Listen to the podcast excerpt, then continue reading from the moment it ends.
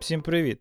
Мене звати Володимир Стирин і ви слухаєте No Name Update, випуск за 10 січня 2021 року. У цьому випуску ми продовжимо слідкувати за подіями навколо SolarFlare, а також обговорюємо актуальні події та зрушення останнього тижня. Серед інших тем блокування Дональда Трампа в соціальних мережах, компрометація мережі Капітолію в результаті його штурму прихильниками Трампа, огляд новоствореного союзу працівників Google, кіберінциденти, кібератаки, інші кібероперації, вразливості, статті, аналітика, рекомендації інструментів та райтапів і ще багато-багато іншого.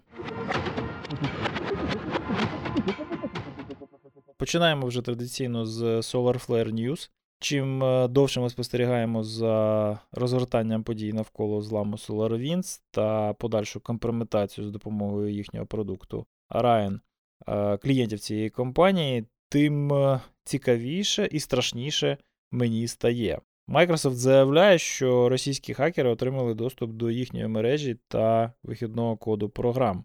Це була досить цікава атака, в якій хакерами було отримано доступ до низки облікових записів працівників Microsoft, а подальша ескалація відбувалася в бік класичного кібершпіонажу з метою отримання доступу до секретної корпоративної інформації. Влада США формально звинуватила Росію в причетності до атаки SolarFlare, а Макс Козуб підготував чудовий переклад цієї заяви українською. На моїй пам'яті це найшвидша реакція з офіційної атрибуції кібератаки, яка при цьому підкріплена залізним фактажом. Російські хакери отримали доступ до поштового серверу Департаменту юстиції США. Отже, Департамент юстиції приєднався до дружньої когорти жертв атаки на supply chain SolarWinds. А чеська компанія JetBrains із е, товстелезними російськими корнями заперечує відношення до цієї атаки. Існує версія, згідно з якою через е, інструментарій виробництва JetBrains було здійснено первинне проникнення у інфраструктуру SolarWinds. Все це, звісно, ще під питанням, але блискавична реакція вендора вражає. Говорити про supply chain і цей конкретний кейс можна годинами, але це зовсім не цікаво, тому що, попри те, що все це стосується майже кожної організації у світі, всі ці атаки, всі ці операції досить складні і поки що знаходяться в арсеналі лише найбільш просунутих агентів загроз. Тим не менше, якщо ви хочете залишатися на висоті і не потрапити до переліку скомпрометованих росіянами організацій, вам треба подумати, яким чином варто реформувати вашу інфраструктуру і імплементувати в ній новітні концепції захисту, такі як е, архітектура з нульовою довірою або Zero Trust. Одне цікаве уточнення нещодавно потрапило мені на очі чи то в блогу Шнайра, чи то десь у Твіттері. Неправильно називати атаку на SolarWinds кібератакою. Це кібероперація, яка не ставила на меті руйнівні дії. В той час як кібероперація проти України через е, програмне забезпечення Мідок, очевидно, було такою кібератакою, і також е, спиралося на вразливості ланцюга постачання. SolarWinds натомість був е, класичною операцією кібершпіонажу і мушу визнати досить успішною. Ну добре, найуспішнішою операцією з кібершпіонажу у відомій нам історії. Докладно про головне. Прихильники Дональда Трампа в ході штурму Капітолію отримали доступ до комп'ютерів політиків. Експерти не виключають, що мережу Капітолію треба буде перебудувати з нуля. Взагалі мені дивно дізнатися, що вкрадений лептоп Ненсі Пілосі вартує більше, ніж залізо. Вони там що, про шифрування дисків не чули?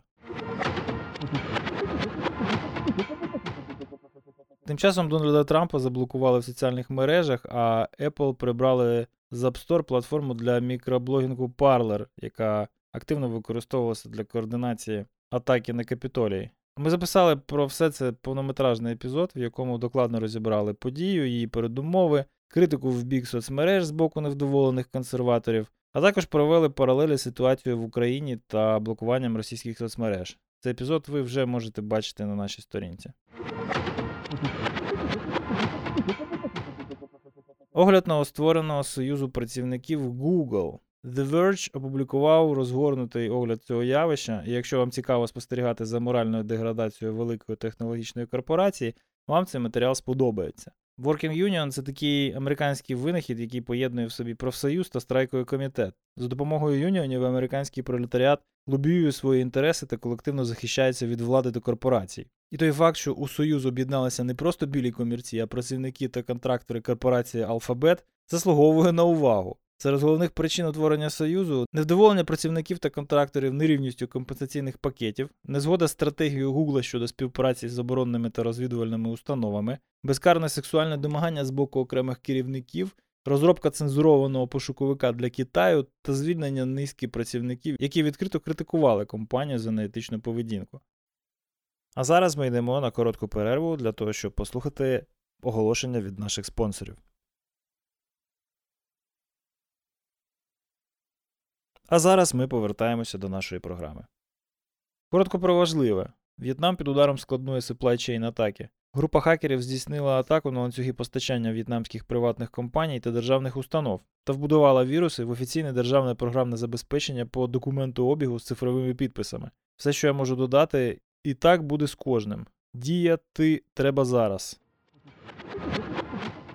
Ticketmaster має виплатити 10 мільйонів за атаку на конкурента. Ticketmaster погодився сплатити 10 мільйонів доларів відступних за замовлення зламу мережі конкурентів. Компанія та її батьківська організація Live Nation зізналися, що найняли колишнього співробітника конкуруючого продавця квитків CrowdSurge, а потім використали його знання, включаючи старі імена користувачів та паролі, для вивчення методів роботи конкурента. Такий собі кіберхакінг насправді, але все одно цікаво, на якому рівні зараз відбувається комерційний кібершпіонаж. Витік даних з Nissan через неправильно сконфігурований git репозитарій. Компрометація вихідного коду програмних розробок компанії відбулася з сервера Git, який був доступний будь-кому в інтернеті з логіном та паролем по замовчуванню admin-admin.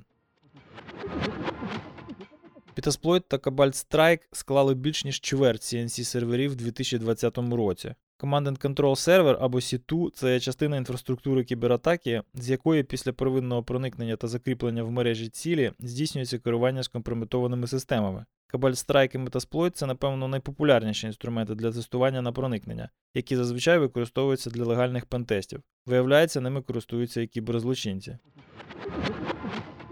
Четвертий за три роки витік даних Steam Mobile, але за словами компанії, чутливі дані не були скомпрометовані зловмисниками. Ну, звісно ж, хакери взагалі потрапили в інфраструктуру випадково. Розвиток справи по екстрадиції Джуліана Асанжа. Лінія захисту засновника Wikileaks спиратиметься на захист свободи слова та вільної преси, а також на висновок лікарів, що Джуліан знаходиться на межі самогубства. Огляд найгірших хакерських атак 2020 року від Wired. До чарту потрапили атака на ланцюг постачання SolarWinds, злам популярних аккаунтів в Twitter, витік персональних даних американських поліцейських BlueLeak, злам шпиталю університету Дюссельдорфа, витік даних пацієнтів в Астаамо та зашифрований Garmin, який кілька днів не дозволяв мені синхронізувати дані пробіжок. Вразливості тижня. В мережевих екранах та VPN-серверах Zixel знайдено backdoor аккаунт. Понад 100 тисяч мережевих екранів в Zixel, шлюзів VPN та контролерів точок доступу містять бекдор аккаунт з правами адміністратора, який може надавати зловмисникам доступ до пристроїв через SSH або веб-панель адміністрування. Сайт Channel атака на другий фактор аутентифікації Google Titan. Вразливість дозволяє відновити ключ шифрування, який використовується для генерації криптографічних токенів двохфакторки. Знання цього ключа дозволяє склонувати пристрій та скомпрометувати другий фактор аутентифікації. Fortinet закрив SQL ін'єкцію в WAF. Мета кумедна новина, адже Web Application Firewall це така штука, яка, по ідеї, повинна захищати інші системи від атак на вразливості веб-додатків, такі як, наприклад, SQL ін'єкція.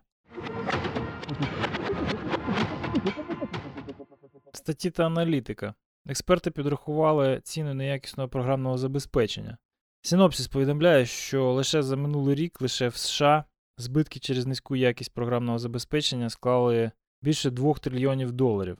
Для порівняння лише десяток країн має річний ВВП більший за 2 трильйони. Переважна більшість втрат 75% або 1,5 трильйони доларів спричинені збоями програмного забезпечення, викликаними нездатністю розробників виправити відомі вразливості. Тули і райтапи. Burp Customizer це редактор тем графічного інтерфейсу Burp Suite. А також посилання на огляд сервісів безпеки AWS з нещодавної конференції reInvent від Ігоря Кравчука. Сміхуйочки. Хакер замикав жертв в поясі вірності з блютузом. IoT пристрій Cellmate був уражений Chastity Lock, і зловмисник вимагав близько 270 доларів в біткоїні за його розблокування.